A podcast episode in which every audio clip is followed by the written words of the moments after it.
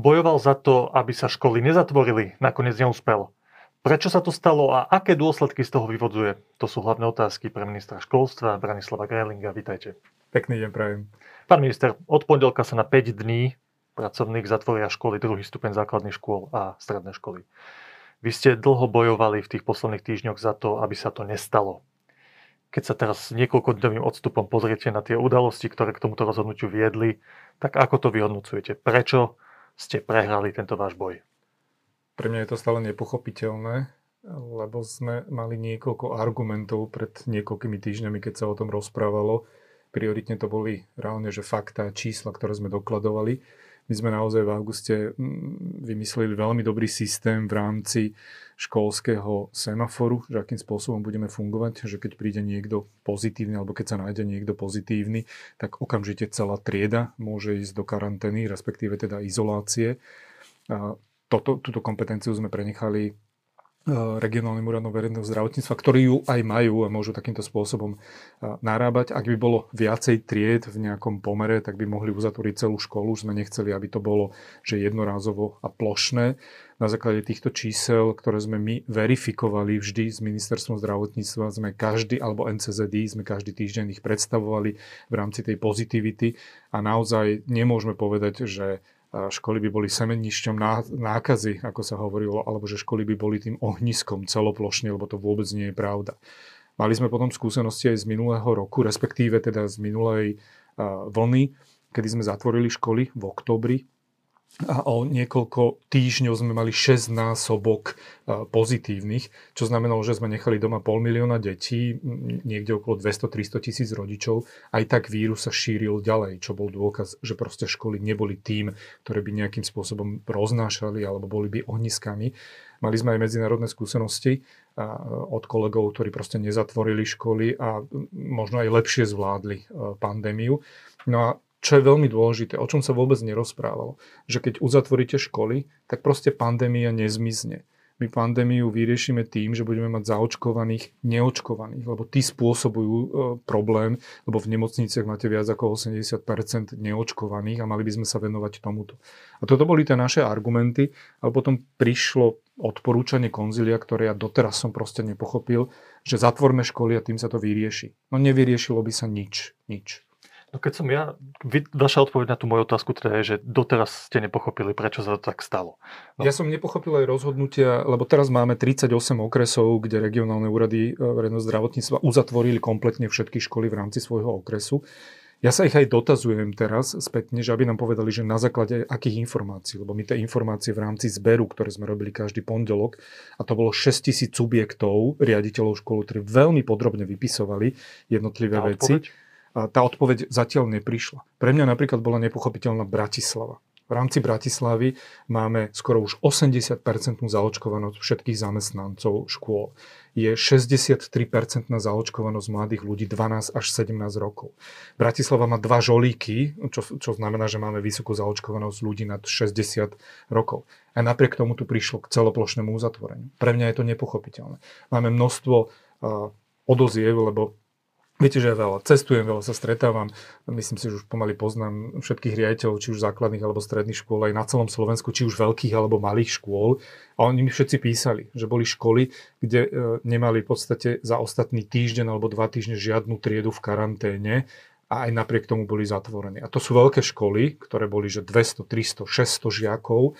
Potom boli aj malé školy, kde vedeli dodržiavať naozaj veľmi poctivo jednotlivé opatrenia aj napriek tomu boli zatvorení. Ja si myslím, že je to absolútne nefér voči mladým ľuďom aj kvôli tomu, čo sme im slúbili nejakým spôsobom predchádzajúce obdobie. Ja som tiež hľadal ako novinár, keď som sa chystal na tento rozhovor, odpoveď na túto otázku, že prečo sa stalo to, že nakoniec sa zatvorili tie školy. Aj z rozhodnutia tých regionálnych úradov verejného zdravotníctva, aj teraz celoplošne od budúceho týždňa. A tá odpoveď pre mňa spočíva v tom, že sú odborníci, ktorí sú na to určení, konzílium odborníkov na centrálnej úrovni a potom tie jednotlivé, jednotlivé úrady verejného zdravotníctva a tie usúdili, že to tak má byť. A tam to samozrejme nekončí, lebo chceme vedieť ďalej, že prečo tak mm. usúdili. Nestačí nám, že nejaká autorita niečo povie, ale chceme aj vedieť na základe čoho to povedala.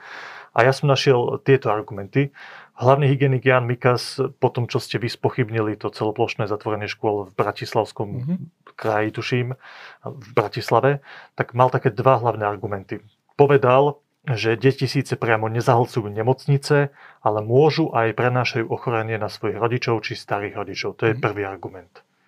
Vy tvrdíte, že to je iba všeobecný argument a vaše čísla hovoria opak, že to množstvo tých detí je veľmi nie, nízke. všeobecný argument, ale uh, my pustíme štvornásobok viac ľudí do zamestnania ako deti. Necháme deti doma, ale štyrikrát viacej ľudí bude reálne fungovať, pôjde na nákupy, pôjde do roboty to je aké opatrenie? Títo ľudia sa nestretávajú, títo ľudia nejdú do obchodu, tam si nepodajú, ja neviem, dvere, kľúčku, veci, košík a podobne, tam to neprenesú. A stále unikáme od toho problému. Veď aj pán Mikas teda, ak toto povedal, tak jasne povedal, že deti nám nezaplňujú nemocnice a pýtam sa, kto nám zaplňuje nemocnice. Sú to ľudia, ktorí sú neočkovaní, tak sa poďme venovať ľuďom, ktorí sú neočkovaní a nejakým spôsobom poďme dosiahnuť to, aby sme mali čo najvyššiu zaočkovanosť my to robíme a myslím si, že s pánom ministrom Lengvarským sme asi dvaja, ktorí naozaj výrazným spôsobom argumentujú a hovoria o potrebe očkovania. Tak poďme o tom rozprávať všetci a urobme kroky na to, aby sme sa konečne dostali z tejto pandémie. Nie, že budeme zatvárať a otvárať školy. Ja som to rozumel tak, že to konzilium odborníkov aj to rokovanie vlády okolo týchto vecí je akútna reakcia na akútne veľmi zlú pandemickú situáciu. A viete, že dosiahnutie vyšších percent očkovania to je dlhodobá vec. To nezaočkujete za týždeň, za dva, keď máte najväčší ano, vrchol tej vlny. Ja som, áno. Ja som sa ale toho týmu pýtal, epitímu, že čo sa udeje, keď teda na týždeň, dva, tri, lebo vtedy to nebolo, že o jednom týždni, vtedy sme vedeli, že aj keď si povieme jeden týždeň, tak proste budú deti už mať prerušené vyučovanie až do prázdnin a následne budú prázdni, takže budú dva mesiace doma. Ja som sa ich pýtal, že čo sa udeje o týždeň že či za ten týždeň zvýšime nejakým spôsobom zaočkovanosť, alebo že, že, že, že čo sa vlastne udeje. Ja som to stále nepochopil doteraz.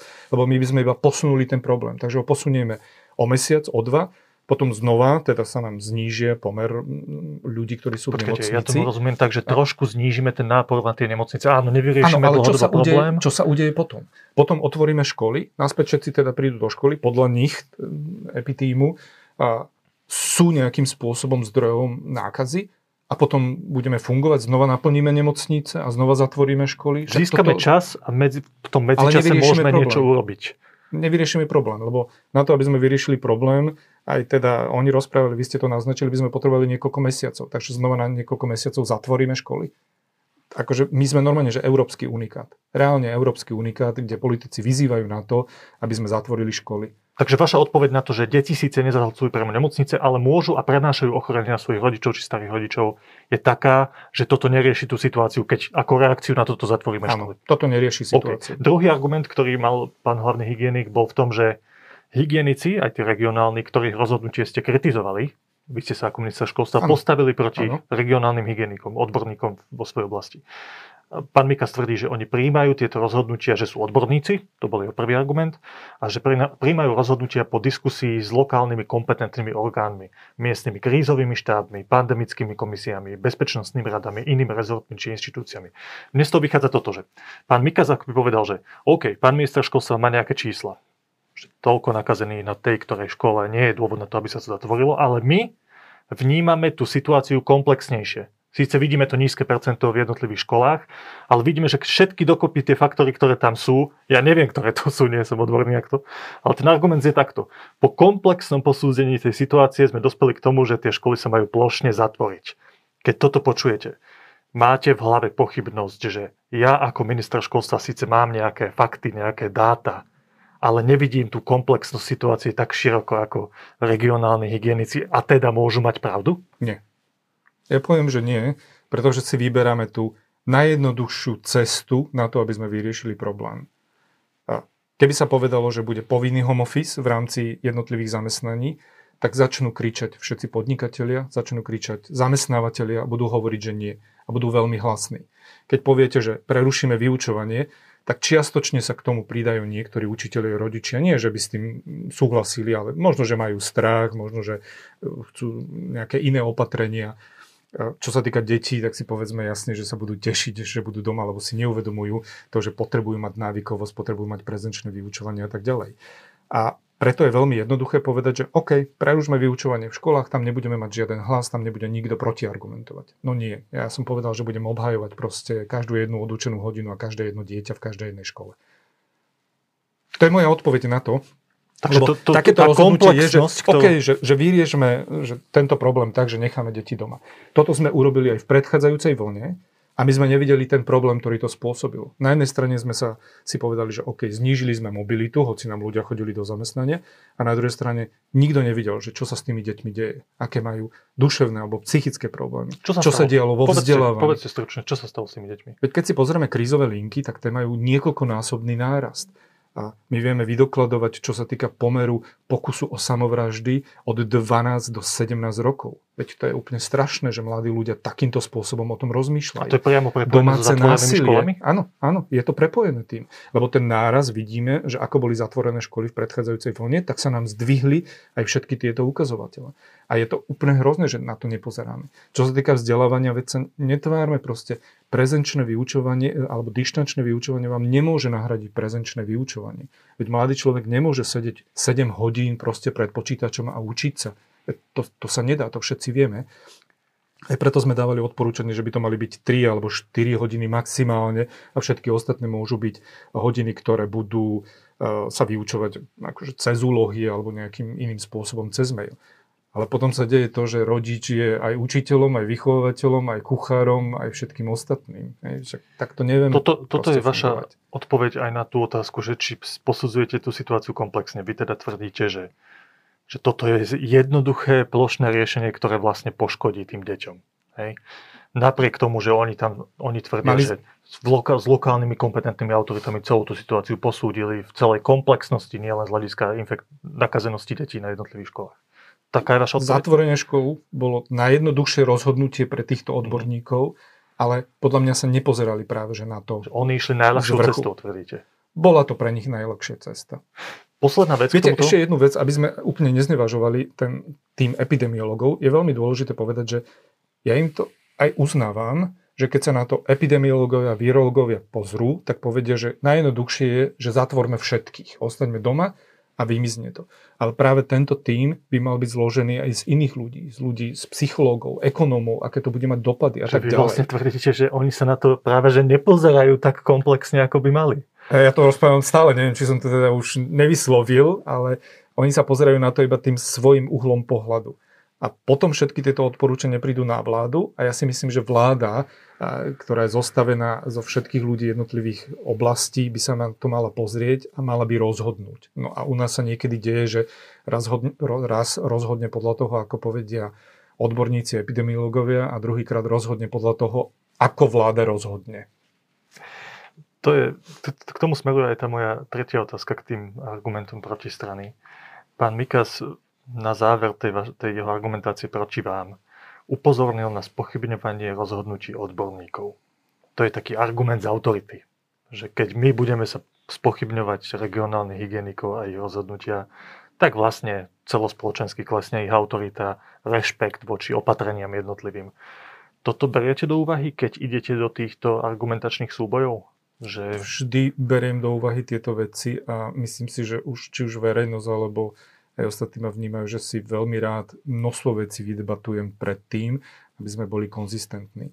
Ale my sme v pondelok a, sa dohodli na tom, že budú výhody pre zaočkovaných a že ostanú otvorené školy a že nastavíme tie pravidlá tak, aby sme vedeli fungovať tie ostatné tri týždne, ktoré nás čakali do prázdnin v stredu pred vládou na základe odporúčania toho od epitímu som sa dozvedel, že idú odporúčiť uzatvorenie druhého stupňa stredných škôl. No Toto toto- pre mňa proste nebolo, nechcem povedať, že seriózne, ale, ale nebolo to komfortné, aby sme takýmto spôsobom rozhodovali o 500 tisíc detí, deťoch. Prechádzame už trošku do tej politickej roviny, to je, to je druhá časť tej diskusie. E, A tam ma naozaj zaujíma toto, že keď sa pred tými približne dvoma týždňami rozhodlo, že školy ostanú otvorené a regionálni hygienici budú teda posudzovať tú situáciu v jednotlivých regiónoch, v jednotlivých školách, s čím ste aj vy súhlasili, tak tí regionálni hygienici konali a niekedy rozhodli aj inak, ako ste si mysleli, že je vhodné, napríklad v tej Bratislave. No a potom sa rozhodlo, že týždeň pred tými Vianocami, pred tými prázdninami sa plošne zatvoria všetky školy. A moja otázka je, však aj z hľadiska tých epidemiológov a z toho konzília odborníkov, že keď to už bolo nastavené tak, že oni majú voľnú ruku v tom, tí regionálni hygienici, ktoré školy zatvoria a ktoré nie, Prečo sa to teraz rozhodlo o tom plošne? Však oni to mohli aj plošne zatvoriť z ich iniciatívy tých jednotlivých regiónov. Prečo sa teraz centrálne rozhodlo, že všetky stredné školy a druhý stupeň základných škôl budú zatvorené? Aký to má, akú to má logiku?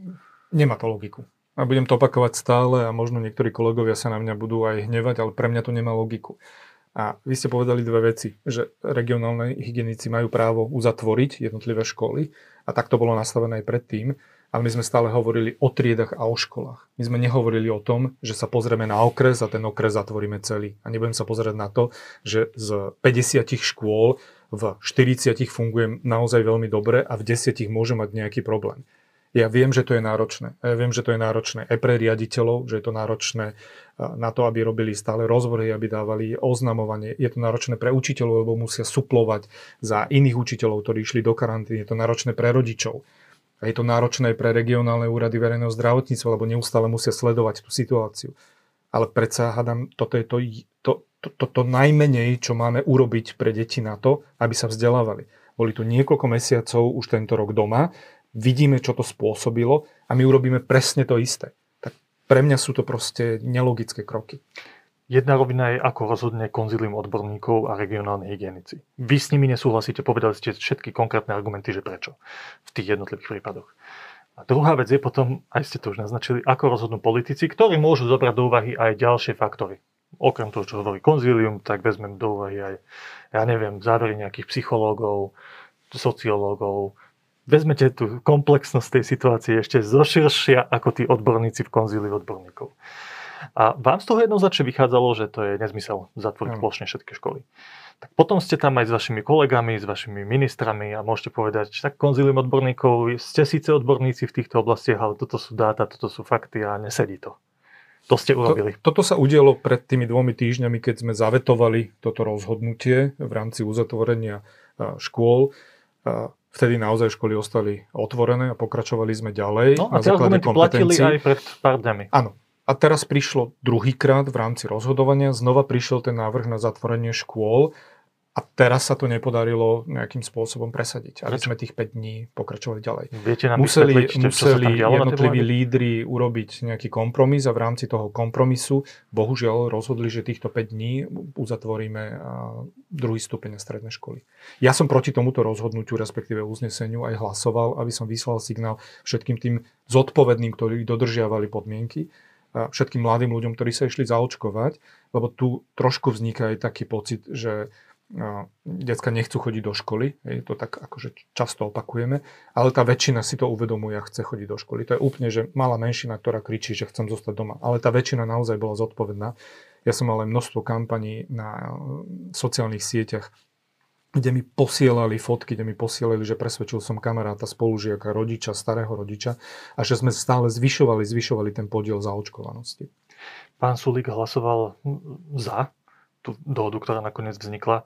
Rozumiem tomu správne, že on teda urobil ako líder politickej strany kompromis, aj keď s vami súhlasil, aby dosiahol nejakú dohodu. A vy, keďže ste aj minister školstva, aj veľmi pevne stojíte za tými vašimi argumentami, ste hlasovali teda proti. Tak toto bolo?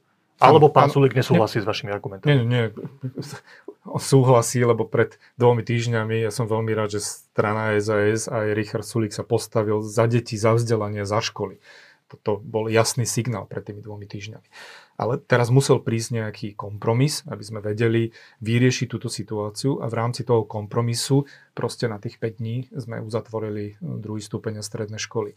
Viete, niekedy ja hovorím, že veto je naozaj veľmi silný nástroj, asi ten najsilnejší, ktorý máte v rámci dohody koaličnej zmluvy a vy ho zase neviete používať každých 15 minút voči jednému partnerovi.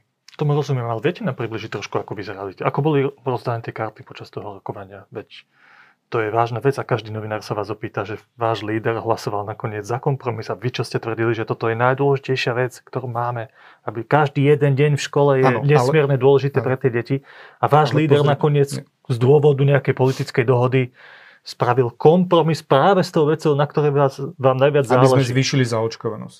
Toto bol ten cieľ a toto bol aj cieľ Richarda, aby sme zvýšili zaočkovanosť, aby sme dali zaočkovaným nejaký bonus alebo nejaké výhody, aby sme všetkých ostatných motivovali k tomu, aby sa dali zaočkovať. Väčšie dobro lebo, ako samotné lebo, otvorenie škôl. Neviem, že či tak, tak väčšie dobro pre mňa by boli otvorené školy. Samozrejme, že nemôžeme povedať, že toto by bolo väčšie dobro. Ale musíme vyriešiť túto situáciu. A vidíte, že množstvo krajín tú situáciu vyriešilo tak, že rozhodlo o povinnom očkovaní. Niektoré krajiny sú pred týmto rozhodnutím a u nás sa trochu o tom rozpráva. A myslím si, že kým prídeme k tomu rozhodnutiu, že bude povinné očkovanie pre určité vekové kategórie alebo profesie, tak by sa mali urobiť všetky kroky na to, aby sme motivovali tých jemne nerozhodnutých, aby sa dali očkovať. A toto bol ten cieľ, ktorý sme chceli dosiahnuť tu mi tiež vyskočila taká politická otázka, len veľmi stručne, že som si všimol, že pán Sulík má iný názor, ako vyzrieme aj na to povinné očkovanie. On tvrdí, že je proti tomu. Vy aj z toho, čo rozprávate, mám pocit, že ste skôr za to, aby sa to zaviedlo. To nie je pocit. Ako to riešite medzi vami? Richard to vyslovuje jasne, že je proti tomu a ja zase vyslovujem jasne, že som za. A a mne sa toto páči napríklad na Saske. My v rámci očkovania nebudeme mať jednotný názor ako strana. Ja som veľmi rád, že sme si povedali medzi sebou naše argumenty a následne sme sa dohodli, že každý bude môcť prezentovať svoj názor. A týmto aj Saska je známa, že my naozaj držíme pokope a vieme sa zjednotiť. A sú určité ja poviem, že drobnosti, ale toto sú dôležité drobnosti, kde vieme aj navzájom si povedať, že ty máš taký názor a ja mám taký názor. Ja si myslím, že treba využiť všetky kroky k tomu, aby sa ľudia dali zaočkovať, ale keď už príde ten čas a už sa nebudeme vedieť pohnúť ďalej, musíme urobiť toto rozhodnutie. Takže keď budete hlasovať na vláde alebo kde o tom povinnom očkovaní, keby k tomu došlo, tak vy hlasujete za a pán Sulik proti a je to úplne v poriadku. Ne, hypoteticky mm-hmm. asi by to aj takýmto spôsobom dopadlo. Posledný... Neviem teraz povedať, lebo tie kroky, ktoré budú nasledovať, ktoré už avizoval pán minister zdravotníctva, je, že bude robiť toto cez svoju výhlašku a nie cez zákon. Áno. Takže uvidíme, ako k tomu dospejeme ďalej. Asi dosť podstatná otázka pre tie deti mladých, ktorí pôjdu do škôl skôr či neskôr. Kedy tam pôjdu? Toho 10. januára, to tuším vychádza na pondelok po sviatkoch, to je ten termín, keď na 100% pôjdu do školy, alebo nie. Vieme teraz odhadnúť, ako bude vyzerať tá situácia so školami po tom novom roku? Lebo ja keď sa na to pozerám, tak tam vidím niekoľko zásadných faktorov. Závisí to od epidemickej situácie. A tá závisí od toho, že koľko ľudí sa zaočkuje aj vďaka tým motiváciám finančným, ktoré boli teraz schválené. Závisí to veľmi od toho, ako tá vlna, zdá sa, že sme dosiahli vrchol, ako rýchlo bude klesať. A závisí to od toho, ako nový variant koronavírusu, ten Omikron, zapôsobí na populáciu. Toto sú tie hlavné faktory? Toto sú hlavné faktory a potom je aj ten faktor, že nakoľko by sme mali prerušené vyučovanie. Ja hovorím, že by sme sa mali 10. vrátiť naspäť do škôl my urobíme všetko preto v rámci kampani na zaočkovanie ako ministerstvo školstva alebo aj ja ako osobne, aby naozaj množstvo ľudí teraz prišlo k prvej dávke, respektíve pokračovali v druhej a v tretej dávke, aby sme takto vytvárali to bezpečné prostredie. Ja neviem na 100% povedať, že čo sa udeje. Áno, tie čísla, ktoré sme dostali aj včera, aj dnes, sú naozaj čísla, ktoré jemne klesajú v jednotlivých tých ukazovateľov, ale celkový ten pohľad budeme vedieť zasa budúci týždeň, že čo sa udeje a potom nasledujúci týždeň. Toto veľmi seriózne a korektne vyhodnocuje ministerstvo zdravotníctva, poskytuje nám pravidelne dáta, sme o tom informovaní, tak uvidíme. Ja chcem, aby sme sa vrátili 10. do škôl, 10. januára. Prejdeme k druhej téme a ja som si všimol aj Teraz boli dosť veľké spoločenské diskusie o zdvíhaní platov učiteľov. Myslím, že tá dohoda, ktorá momentálne bola dosiahnutá, je, že budú mať o 3% vyššie platy, ako aj všetci zamestnanci verejnej sféry. A tie jednotlivé odbory s tým súhlasili, na rozdiel od učiteľov, ktorí mali veľké výhrady, očakávali vyššie zvýšenie. A má to logiku, ja som si pozrel štatistiky OECD a tie ukazujú, že platy učiteľov, teraz hovorím o nižšom sekundárnom vzdelávaní, dosahovali 72% z výšky platov vysokoškolsky vzdelaných ľudí na Slovensku. Vo všeobecnosti ľudia, ktorí vyštudovali vysokú školu, majú 100% nejaký plat priemerný a učiteľe majú z toho 72%. Ktorí vyštudovali vysokú školu tiež, Áno, majú iba tak, 70%. No a keď som to porovnal, ako to je teda v tých krajinách Organizácie pre hospodárskú spoluprácu a rozvoj, tak ten priemer ukazuje, že učiteľia v týchto krajinách, tam je množstvo krajín, aj, aj ktoré sú ekonomicky horšie na tom ako Slovensko, aj lepšie, tak zarábajú 90% v tej istej kategórii z platov vysokoškolských vzdelaných ľudí v danej krajine.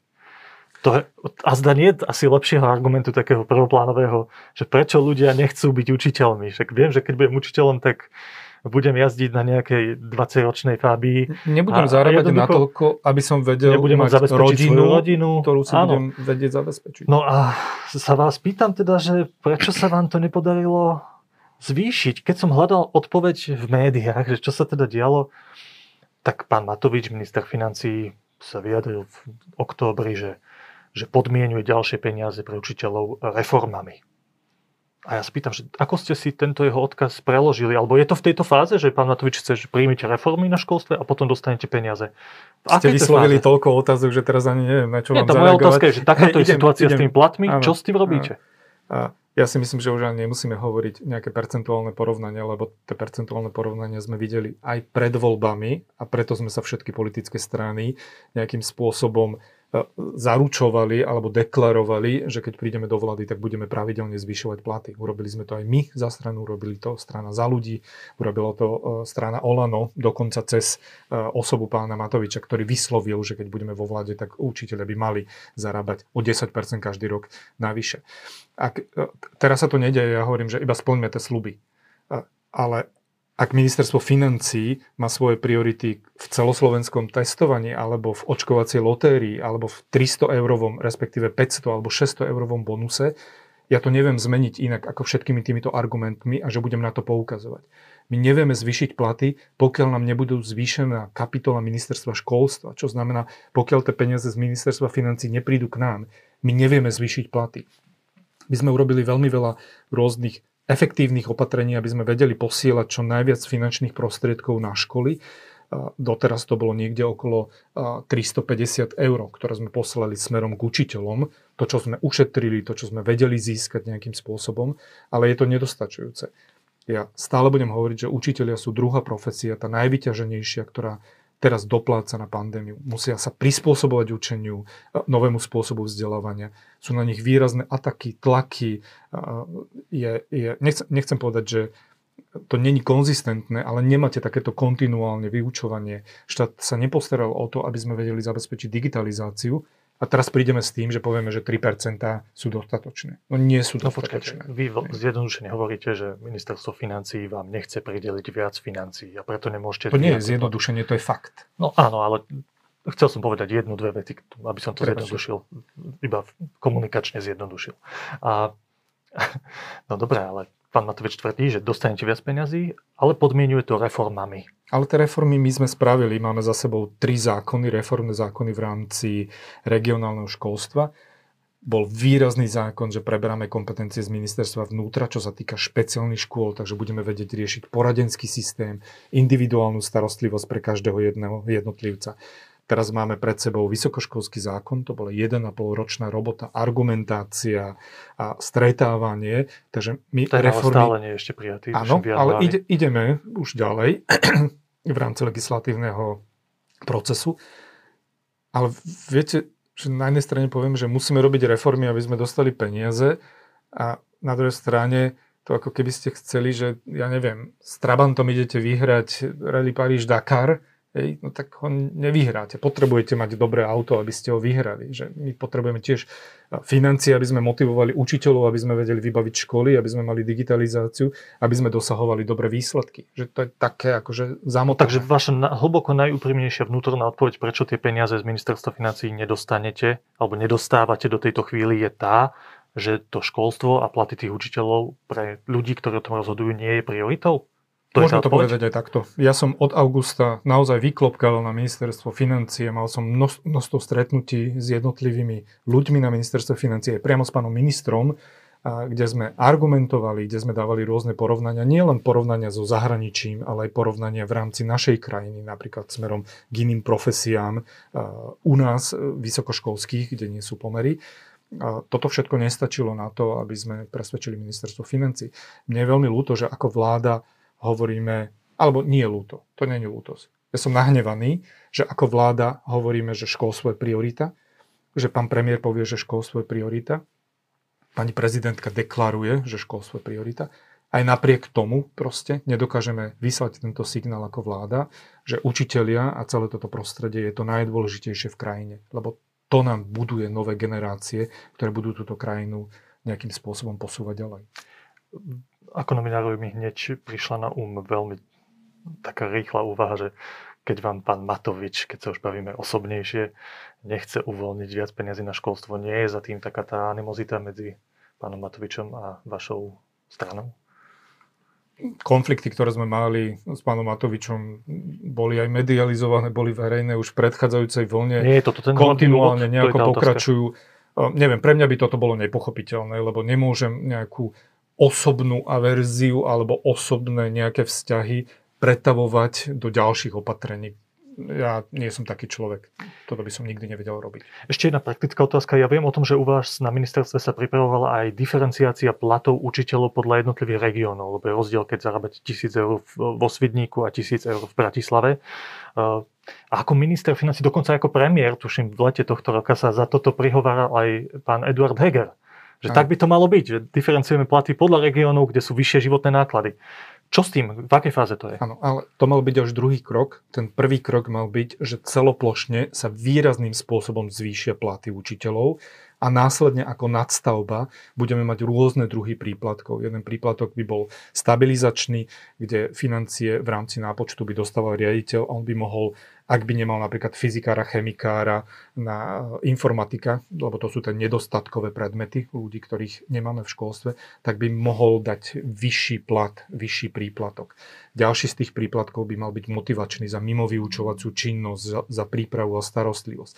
A ďalší mal byť tento príplatok za regionálne rozdiely. Ale stále, ja som hovoril, že to musí byť podmienené tým, že celoplošne zvýšime výrazným spôsobom platy a potom budeme prerozdeľovať. Nemôžeme teraz v rámci nástupného platu 915 eur v hrubom vysokoškolsky vzdelaného človeka, ktorý má ísť do školstva, tak si predstavme to, že, alebo hovoríme, že v školstve potrebujeme mužov, aby vzdelávali aj, aj ten mužský pohľad a máme dostať mladých ľudí, mužov za 915 eur v hrubom do školstva. No tak proste to nepôjde nikto, lebo ak si chce založiť rodinu a mať deti a vychovávať, tak nie je reálne. Títo ľudia to robia z lásky k svojej profesii a potom majú ešte nejaké ďalšie zamestnanie alebo ďalšie profesie, kde si ešte privyrobia. A toto je proste šialené, veď to ako pristupujeme k tomu. Z toho všetkého, čo ste povedali počas tejto diskusie, je na mňa jeden taký asi negatívny pocit, že sú veľké boje, ktoré ste vo svoj, na svojej stoličke zvádzate, aj z hľadiska pandemických opatrení a otvárania škôl, aj z hľadiska veľmi palčivého a evidentného problému s platmi učiteľov. A na žiadnom z týchto polí sa vám nepodarilo dosiahnuť nejaké víťazstvo. Skôr to vyzeralo ako také Napoleonové Waterloo. Čo si o tom myslíte z hľadiska vášho politického pôsobenia? Keď pán Krajčí nedokázal presadiť odporúčania odborníkov pred rokom, tak sme na neho kričali, však si mal buchnúť po stole a pohroziť zložením svojej funkcie. Ako môžeš byť ministrom zdravotníctva, keď nedokážeš presadiť úplne najzákladnejšie veci, na ktorých ti záleží? Ako to vy v sebe vyhodnocujete? Že budeme investovať ďalšiu, ďalšiu energiu do toho, aby sme pokračovali, lebo to, aby som hodil úterak do ringu a povedal, že no tak už mám toho dosť a idem preč, nevyrieši túto situáciu. Lebo keď príde niekto iný na moju pozíciu z Osasky, tak nič sa nezmení. Vtedy pán Matovič nepovie, že wow, že je tu niekto iný a dám tam 500 miliónov. Proste to takto nefunguje. Takže budeme stále argumentovať, budeme pokračovať a také tie reformné a možno pre niekoho drobné, pre nás veľmi výrazné kroky, budeme nimi pokračovať ďalej. Branislav Grelink, ďakujem veľmi pekne. Pekný deň prajem.